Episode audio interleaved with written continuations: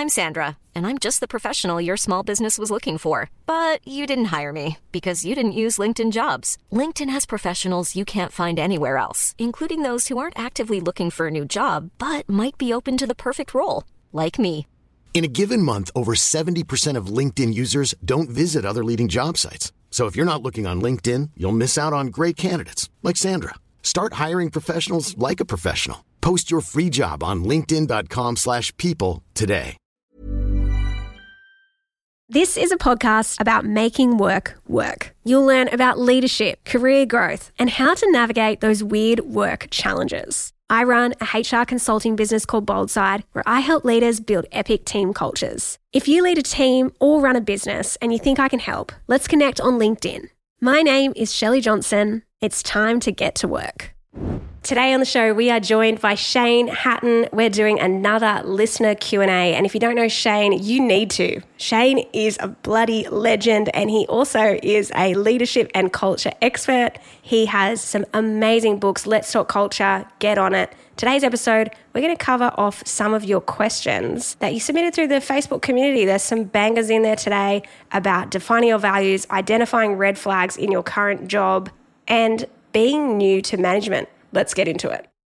Shane, welcome back. It's almost like I didn't leave. It almost is, except you're in London and I'm in Australia, and it's very late where I am. And very early here. So we picked a time where we're both at our best. No, I said, no. Let's be clear. I said I'm at my best from 10 till 2 in the middle of the day, and that is it. It's a small window, and if you're outside that window, things get weird. And so this is that time of the evening where I get a bit silly, but let's go with it. I'm weird. I'm all for it. No, this is where we get to see a side of you which we've all been waiting to see. This is where you drop the walls and you overshare and you get real deep, and I'm super keen for that. I thought I was already an oversharer, so I'm kind of like, whoa, what is going to happen? Let's do it. Let's just get straight in, hey. I have a question from Alan. And he sent this through via the Facebook community, and he said, how do you overcome or deal with the challenges of being in a new workplace, being younger than everyone else, and being in a middle management leadership position? Alan, this is a banger of a question, and thank you, because this is how we want to start this podcast. This idea, Shane, of being younger and being in a management position is quite a challenge for a lot of people when they first start in leadership. What's your take on it? Because I really want to know, because maybe I'm oversimplifying it. So I'd love to know your perspective on this idea of being younger and being in leadership. Let me tell you that there is an invisible line, and nobody knows where it is or at what point in your life. And it's the invisible line of where you go, you're too young to now you're too old. There is never a moment in your life where you're like, you are the appropriate age for your position or your title. It's so frustrating. I remember years ago, did you ever do that exercise? Maybe you did, maybe you didn't, maybe some people know it, but you have to sit down and write your autobiography, and you have to do the front cover, the table of contents, the book title, and the bibliography, or whatever the kind of thing is on the back, or the blurb on the back of the book. Did you ever do that? No. Oh, I don't know what kind of workshops I was going to as a kid. It was in school. But the idea was to kind of get you to visualize that, you know, you're on your deathbed. What kind of life do you want to have lived? And I remember I would have been maybe 17, 16 at the time. And the book title that I chose was Too Young, Too Old. That was the title of my book. Because for most of my life up until that point, my long, illustrious 16 years, everyone had always kept saying to me, oh, you're too young for that. You can do that when you're older. You're too young for that. You're too young for that. And then people that I would talk to who were, you know, parents or grandparents, they would always be going, oh, I'm too old for that. I'm too old for that.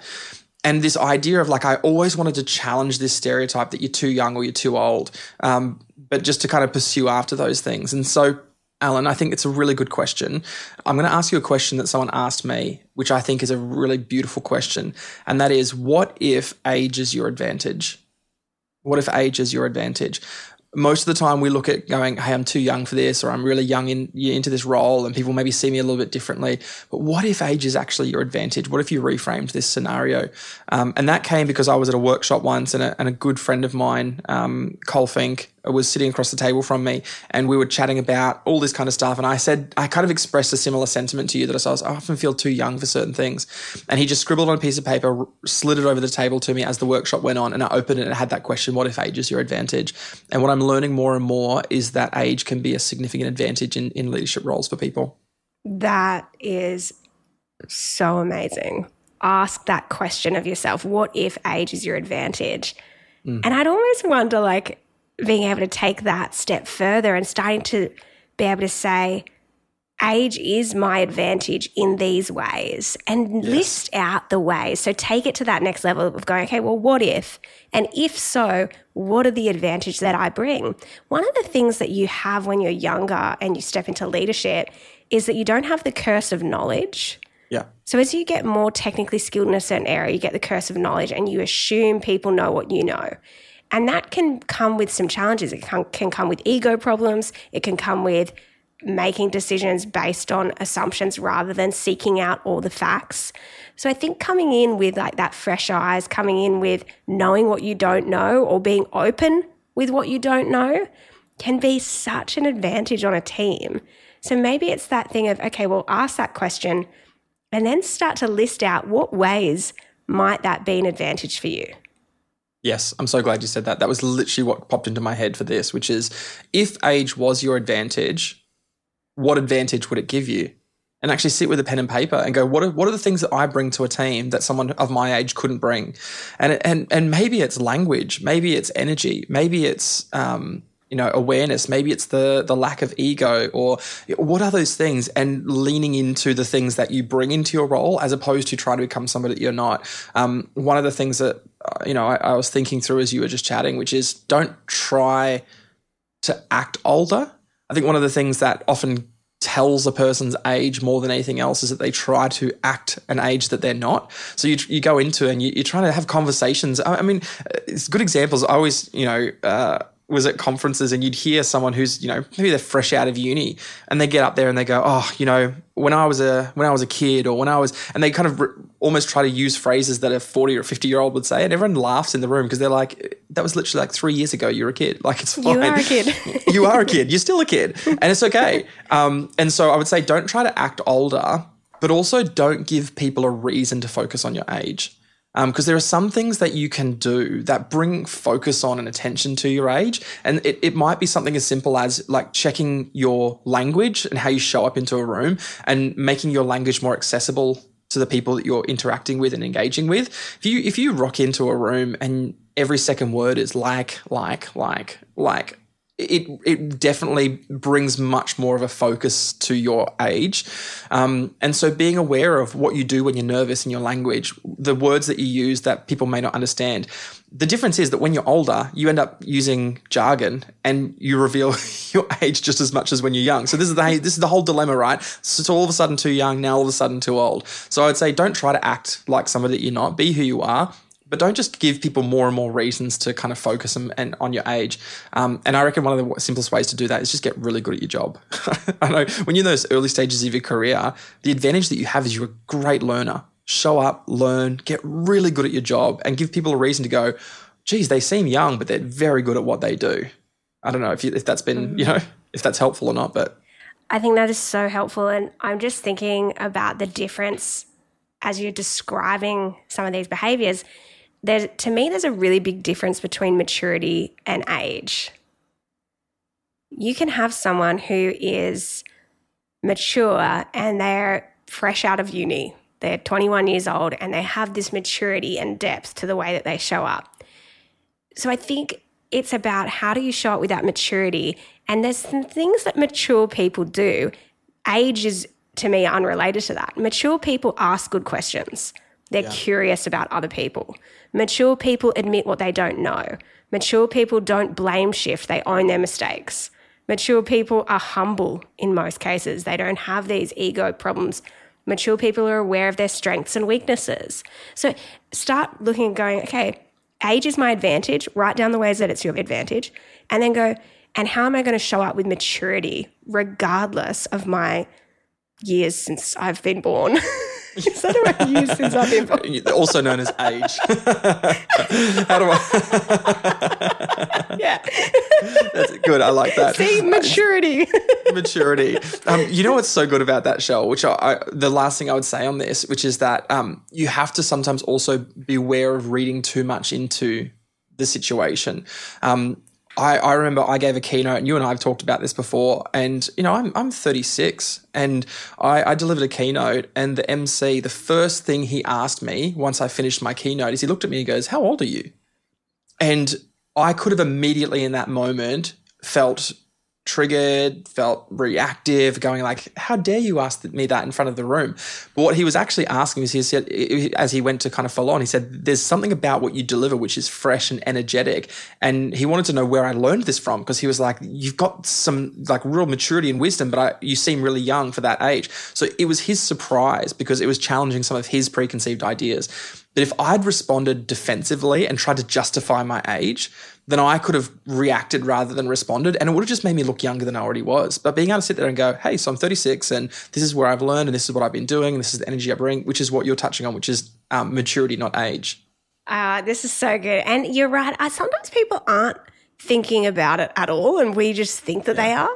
I love that about not getting defensive, and that potentially people are not thinking about it to the extent that we are. Sometimes we get in our heads about this stuff. There's a follow-on or sort of follow-on question from Maddie, and she said, I'm new to management and I feel like my team don't respect me. How can I increase the respect and trust without having to point blank say you don't respect me?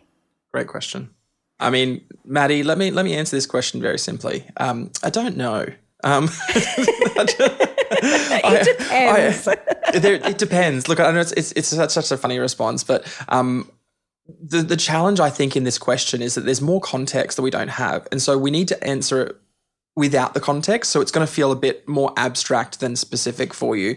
And I think, Shell, what you said is the perfect starting point to this: is you have to define what does respect and disrespect look like for me, and how does that show up in observable behaviours.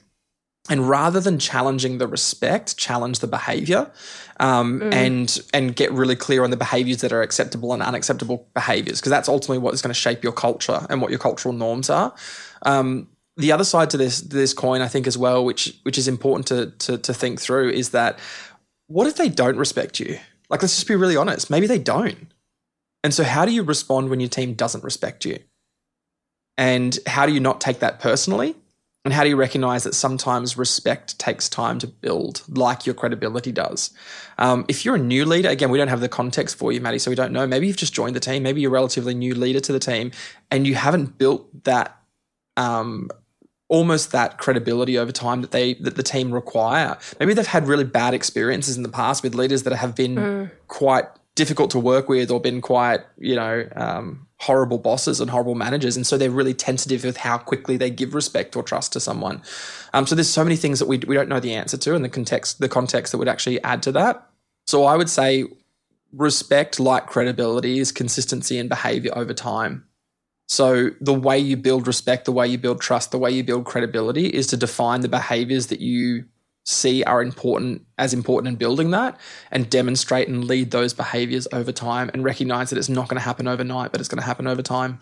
Yeah, that's such a great point about the consistency and defining them and then consistently showing up in that way. I think you can do that collectively and in your one-on-one. So I'd start in your one-on-one meetings, Maddie, by calling, like having those conversations of going, hey, what do you feel like you need from me as a manager? What do you feel like, or it could be even, what does great management look like to you? And start to understand what they're wanting, and then go, hey, well, this is what I think great team behaviour looks like to me. And you start creating some shared language around what you want on the team.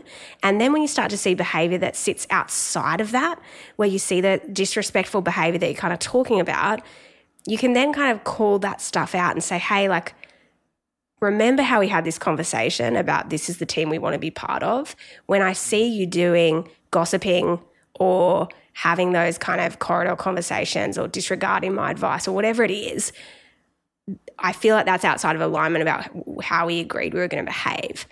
So you've got something to anchor to, and you have some kind of like benchmark that you're working towards. But without having done that kind of pre-work, it can be hard and it can feel like this weird kind of, oh, how do I even talk about this? So that is, to me, really important of building this shared language. And I, Shane, you talk heaps about this in your book, Let's Talk Culture. How do you clarify the expectations on your team? Because this is such an important thing that there's often, I know Brene Brown talks about it, stealth expectations, where there's these underlying expectations that we have and we've just never communicated them to people. Yeah. So start there. Is there anything else that you feel like is important to add when it comes to these expectations? Yeah, I mean, also recognizing that respect is interpretive. And so what's respectful for you may not necessarily be as what someone else defines as respectful. So I think what you're touching on is getting really clear on the observable behaviors is a really important component of that. Good example of this is I was working with a team and naturally they said, well, we want to build a culture of respect. I said, what does respect look like? And they said, well, I think as a starting point, we turn our cameras on during meetings. And everyone was like, yeah, turn the cameras on. Everyone had this big kind of, angry moment against cameras. And one lady put her hand up and she said, oh, I'm actually in a season of life where I'm kind of like breastfeeding my newborn. And so sometimes I'm in meetings and I'm breastfeeding and I don't want to turn my camera on while I'm doing that. And there was this kind of like uncomfortable silence in the room where everyone immediately had their assumptions challenged. And they went, oh, okay, maybe it wasn't just about respect. Maybe respect is not just turning your camera on or off. Maybe there's much more deeper levels to respect. So again, being able to define what respect looks like by explaining our expectations and then getting really clear and observable behaviours so that when we step outside those guidelines, we actually can bring them back on track again. Yeah, it's great. I love that around. You'd have to bring this stuff to the surface because if you don't, it's there, but it's just all underlying and it causes this conflict and tension and all this weird stuff that happens on teams. So we need to make sure all the stuff that's there, all those expectations, differences of opinion, diversity of thought, get that up to the surface, have conversations, because that's when you get the gold, because you realise, Oh, we were just about to make a blanket rule and mandate everyone turn their cameras on, which would have made someone feel really isolated. And We now know this and we're like, okay, cool, yeah, no worries, that makes perfect sense. We can adjust our behaviours now around that. Exactly. The one thing I would say as well is that could be helpful is also show your team what it looks like to demonstrate those behaviours with your leaders. So one of the things is we often want to see behaviours modelled within our team, but our team don't even know what it looks like. And so naturally, again, Maddie, you might be at the senior kind of position in your organisation, but my guess is that you're probably in the middle somewhere in a management role, somewhere in the organisation, you've got a direct line manager. Is I would demonstrate to your team what it looks like to show respect to that manager so that they can see it in action in you as well. So that would be my last kind of tip. Yes, love that. What a beautiful way to close out that particular question. Thank you, Maddie. Let's take a quick break, and when we come back, we're going to hit on a few questions about figuring out your values, identifying red flags in your current job, and making your side hustle your main hustle. If you want to grow in your career, I just wanted to remind you about our book, Sort Your Career Out and Make More Money. Glenn James and I have written this book to help you with any kind of career crisis, but also those things that you want, like getting a promotion, making more money, moving into a leadership role, or if it's time to quit your job. You can find our book wherever you get good books from, or you can listen on the audiobook, Sort Your Career Out and Make More Money. Now let's get back to the show.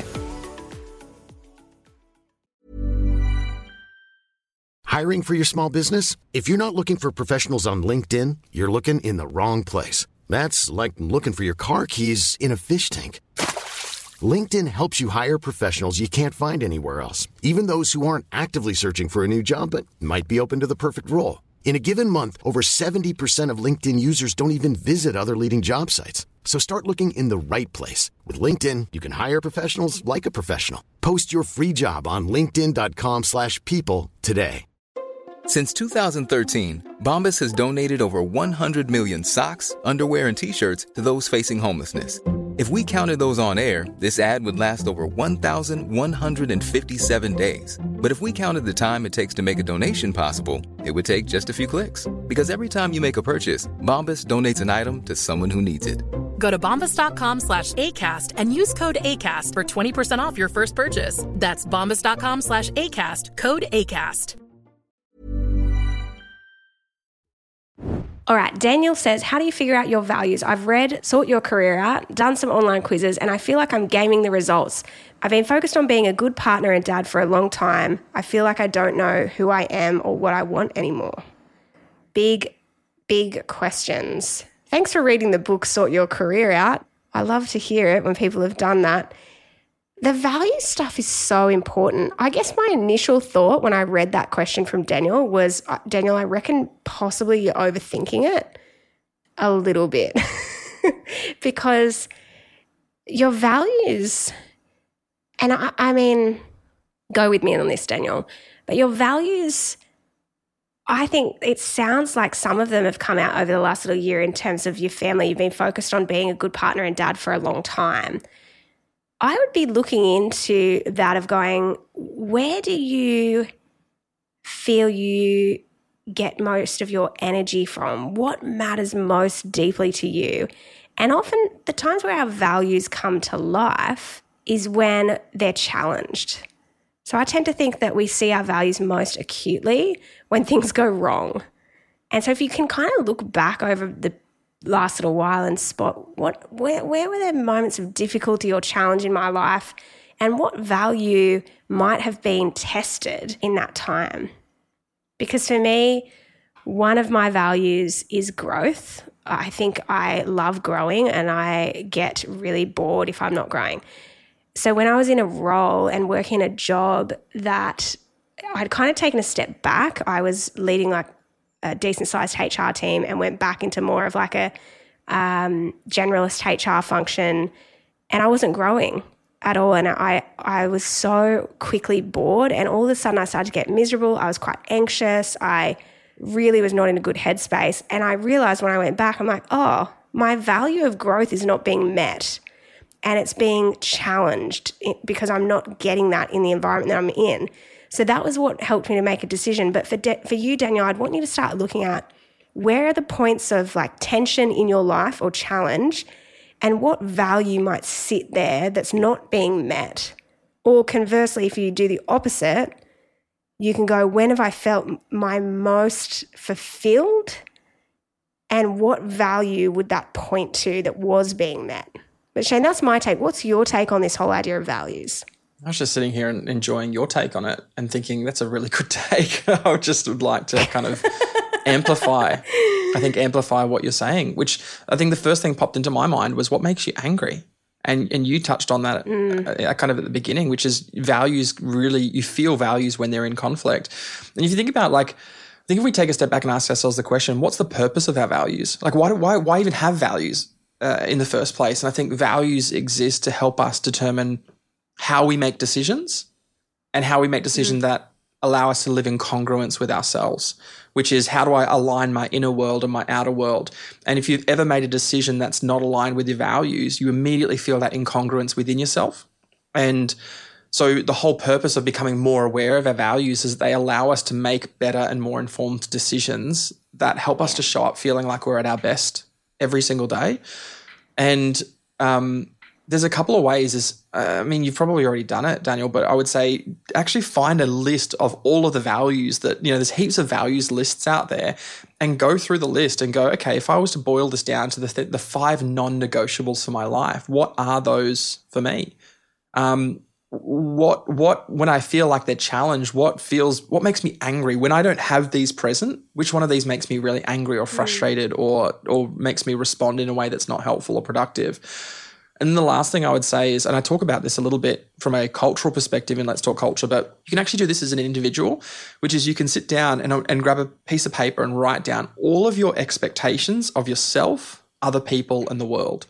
So what are the big expectations that you hold of yourself? Well, it's maybe I expect that I should, you know, be kind or considerate or empathetic, or I should be a good listener, or I should be, you know, what do you expect of other people? Well, other people should come to me with problems if they've got issues with me, or they should, you know, whatever those kind of expectations are. What are your expectations of the world? What kind of place should the world be in general? And I would challenge you to write as many of them down on a piece of paper as you can. And what you can then do is take a step back and look at the piece of paper and go, what do all these expectations have in common? And you'll start to find that values emerge from a set of expectations that you hold of yourself, others, and the world. And so you might go, oh my gosh, all of these expectations are about the way that humans engage with one another. And what I value is kindness, or what I value is respect, or what I value is empathy or optimism, or whatever those kinds of themes that emerge are. You'll find them as you start to see the connections between your expectations.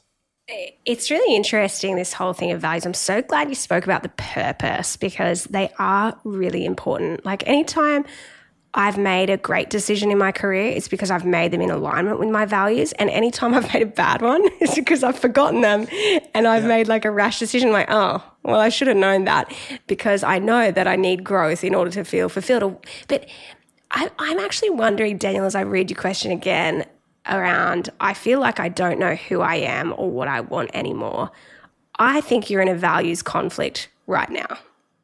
And I think you need to ask yourself, what is missing for me right now that I had previously?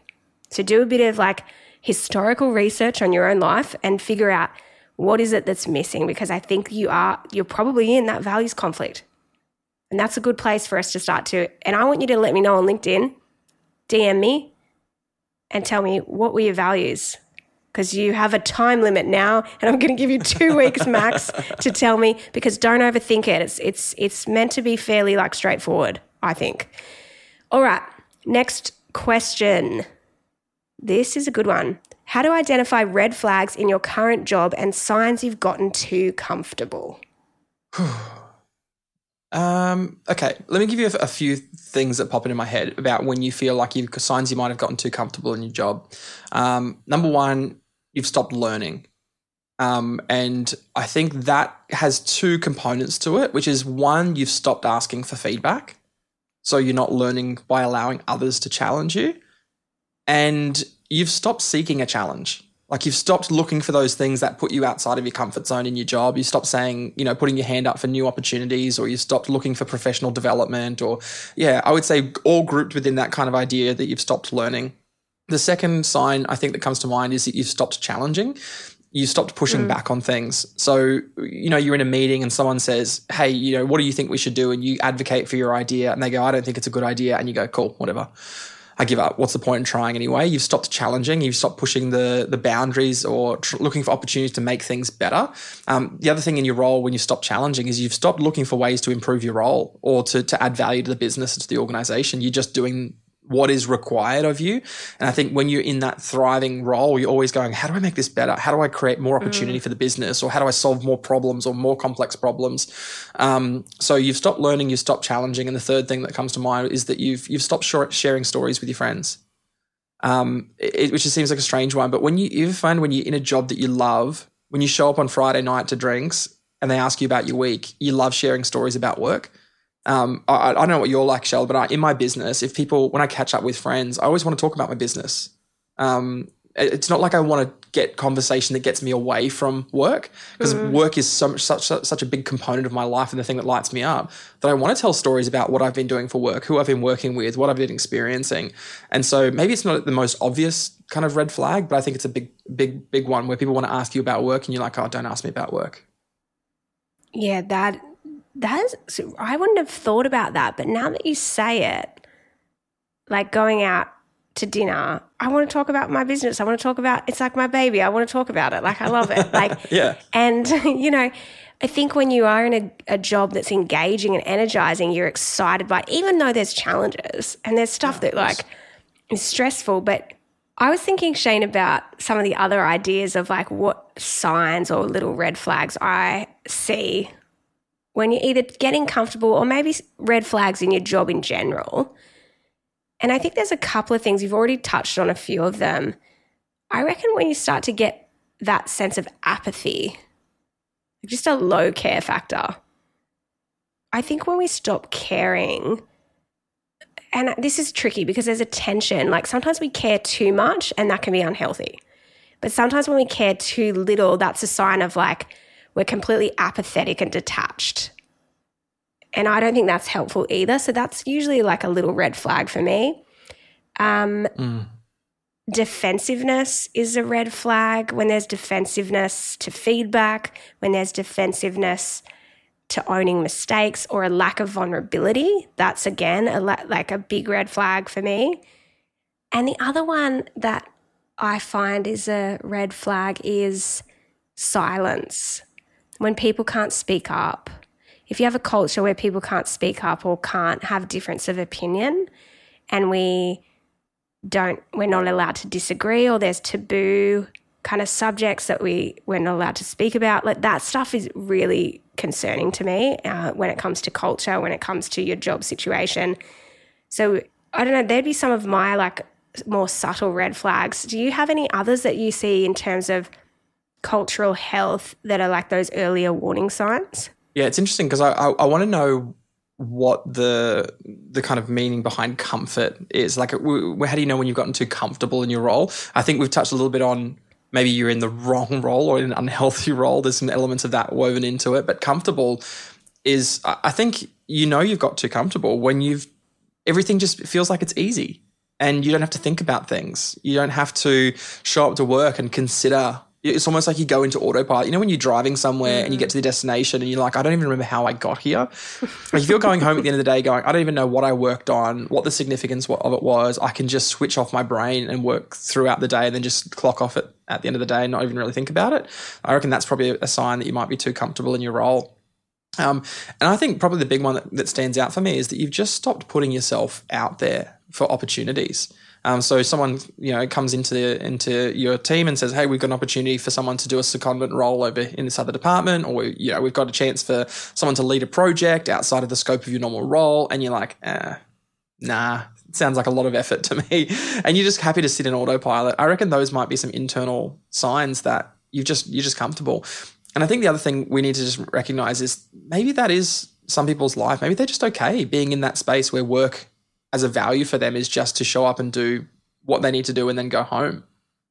So yeah, I think we have to define what comfort looks like for us and what we really want in a job. And this maybe comes back to the values conversation we had. Do we want to be in a role that challenges us? Do we want to be in a role where we have opportunity to grow and learn or to progress? And if none of those things are important to you, then maybe you're not worried about being in a comfortable job, you know? Yeah, and I think there is a difference between comfort and stability. So some people want stability and that sense of security, and that gives them a level of comfort. But the interesting thing with stability and security, you need to change in order to keep having it. If we think about our phones and our ComBank app, if you've got ComBank on your phone, they continually upgrade the security systems, and that gives us a level of comfort and that gives us a level of stability. There is continual change happening in that space in recognition that that landscape is complicated, as we know. And so for us in our jobs, if we want stability and security, we have to change. And that's the paradox of it. We have to be comfortable with change, and that gives us over time more kind of sense of career security and some of those things that really matter. And so I think it's like this, it can be a little bit of an illusion. If we're comfortable, we're secure, but I don't think that's the case. I think if you're comfortable, and I heard someone say in a workshop I was running, Shane, a while back, they're like, you can only cruise downhill. And they were kind of talking about this idea that if you want to have some growth, if you want to grow as a person, if you want to see that upward growth in a business that you're part of, there's going to be challenge, and there's not going to be maybe that sense of cruisiness. But if you want to have stability in your career, if you want to have longevity, if you want to have security, you're going to have to embrace discomfort at times. You're going to have to change and adapt with things that come along. But the good thing with that is it gives you more opportunity down the track, and it gives you more sense of stability in your career. And I've said stability about 80,000 times in that 30-second rant. I don't know if any of that resonates with you though, Shane. No, I love it. I think it's great. I think if you think about your organisation as a train hurling down the track, you might go, it's more comfortable to just get off the train and sit on the platform, but your organisation will keep moving on without you. And so you might have been more comfortable, but you'll eventually get left behind. I think that's probably a good sign that maybe you've gotten too comfortable, is if you're the anchor in your team. Like if you're the person who's constantly going, oh, it's too hard, if everyone's kind of slowing down to kind of come back to your level of things, I reckon those are some warning signs. If you're being told that you're a bit of the anchor in the group, then I would have some concerns about that. Yes, that is good. And it's a really good question. I think it's something that we all need to ask from time to time. Am I getting too comfortable? Do I need to change things up? Do I need to challenge myself more? So Sarah, thank you for asking that question. Last question, Mitch. Balancing career and side hustle and moving the side hustle from side hustle to full-time career. Love this question. And this is the thing that happens for so many people who start a little project on the side and then they go, oh, at what point does this become my main game? Like, and there's a lot of like, I guess the fear of like failure, the fear of the unknown, all the things, but there's also this excitement that comes with it because you're like, oh my gosh, am I going to take the leap and do the thing? So Mitch, I'm right there with you. I had this moment, I mean, while we were doing this podcast, we've been doing this podcast for 4 years and I did it, this thing. I was working full time, studying, doing this podcast, and it was a wild time. But the funny thing is I was doing the podcast for so long before I started my business, but I would have seen this as my side hustle. I think you start to realize that the tipping point is when you start to get quite a lot of momentum and you're getting interest in this new thing that you're doing over here, and you start to realize that, oh, hey, this could go somewhere. Or this could actually work. And so you've got to read the momentum. And I think it's really important to go with the momentum that you see in your life and in your job. So if you've got a lot of traction in one area, start to kind of look at that over an extended period of time. Like, I think you do need some kind of like time horizon. Like for me, that was like 3 years doing the podcast before I started to kind of do my own like consulting and actually earning money from stuff that we were doing. But I don't know, Shane, what's your take on when that right transition moment is? Because it's different for everyone, and it's a really hard thing for us to kind of say without knowing all the context. What's your thoughts? Oh, gosh, I need to be careful about how I say this because I feel like it's going to be a bit of a controversial and a challenging statement to hear, which I don't know how to exactly say this. I'll say it clumsy first. But bring the controversy. Bring the controversy. Let me bring the clumsy more than the controversy, which is like, don't use your employer to be a venture capitalist for your side hustle. And what I mean by that is I want to advocate for the employer. Yes. Because I think when you're starting a side hustle, it's so much time, energy and investment. But what shifts it from a side hustle to a main gig is your willingness to accept the risk of it failing. And it's a risk decision and it's a runway decision, which is, do I have enough runway to be able to give myself more time than I think it needs to get off the ground? So I would say if you're starting a business, you should have 6 months worth of savings to get into that, because you run the risk of potentially not having work for 6 months. And so you need some kind of runway. And the other thing is there's also the risk that this thing could go horribly wrong, and there is a temptation to not want to go all in on it because there's the safety and security of a full-time salary. So I think when you're looking to decide when do I shift between side hustle and main gig, is that it's when it's pulling away from your ability to be really present in your existing role. And are you willing to take the risk, and do you have the runway to support that? That is so good. I am so glad you said that. I think it is really unreasonable if you're like going hard on your side hustle and you're giving like only 50% effort to your main gig and they're funding this thing. It's really unfair to your employer. And yeah, that is I'm so glad you said that. It's such a good call out. If you're going to do this, you have to do it really well. You need to do the transition, because the thing that your employer is going to have in the back of their mind is, are they, like, I was talking to an employee the other day and they had like, it was a really young apprentice, and the apprentice was working for them full time. They're very early in their career, and then they would also bartend on Friday and Saturday night. And I was just thinking, that person must be absolutely exhausted all the time. Yeah. Like, because they're working so many hours. And I think if you're going to do this thing, you have to be able to manage your energy, and you have to still give the level of energy that your job needs, and you have to do that really well. So that's just a non-negotiable, like that is baseline, has to happen. I think the thing, I love what you're saying of, yep, you need your 6 months and the risk decision. Let's talk about that risk decision just to close out this whole episode. I love Daniel Pink's work on The Power of Regret. And for me, it's just been so helpful on the biggest regrets people have in their life aren't the things that they did do. It's the things they didn't do.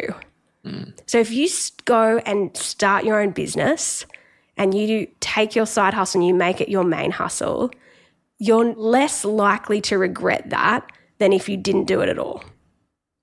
So I think understanding the risk and the relationship between risk and regret and going, you know what is the risk? Well, if I've done the work and I've got my emergency fund, I've got the 6 month runway of cash there, you know, I'm probably not going to get to the end of my life and regret starting my own business, but I'm probably likely to get to the end of my life and think, I wish I started my own business.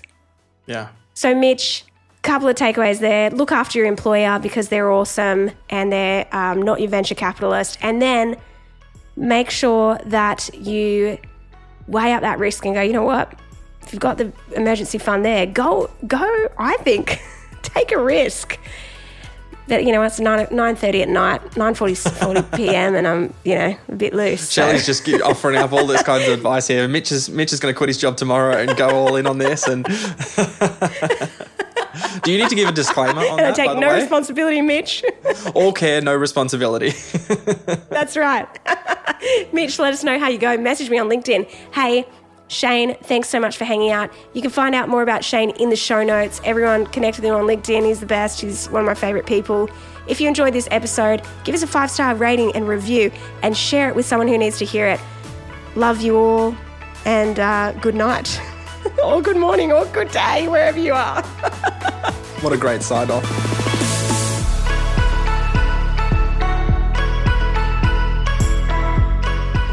We acknowledge the Awabakal people, traditional custodians of the land on which our studio sits, and pay respects to their elders past, present and emerging. We extend that respect to Aboriginal and Torres Strait Islander peoples who may listen to our podcast.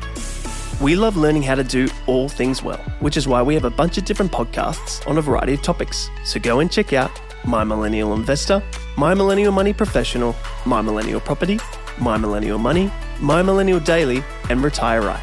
Find these wherever you get your podcasts.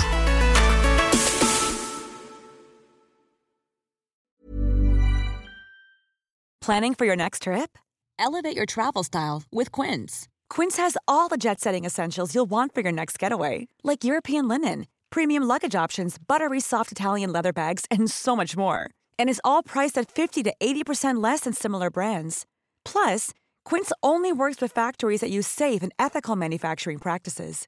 Pack your bags with high-quality essentials you'll be wearing for vacations to come with Quince. Go to quince.com/pack for free shipping and 365-day returns.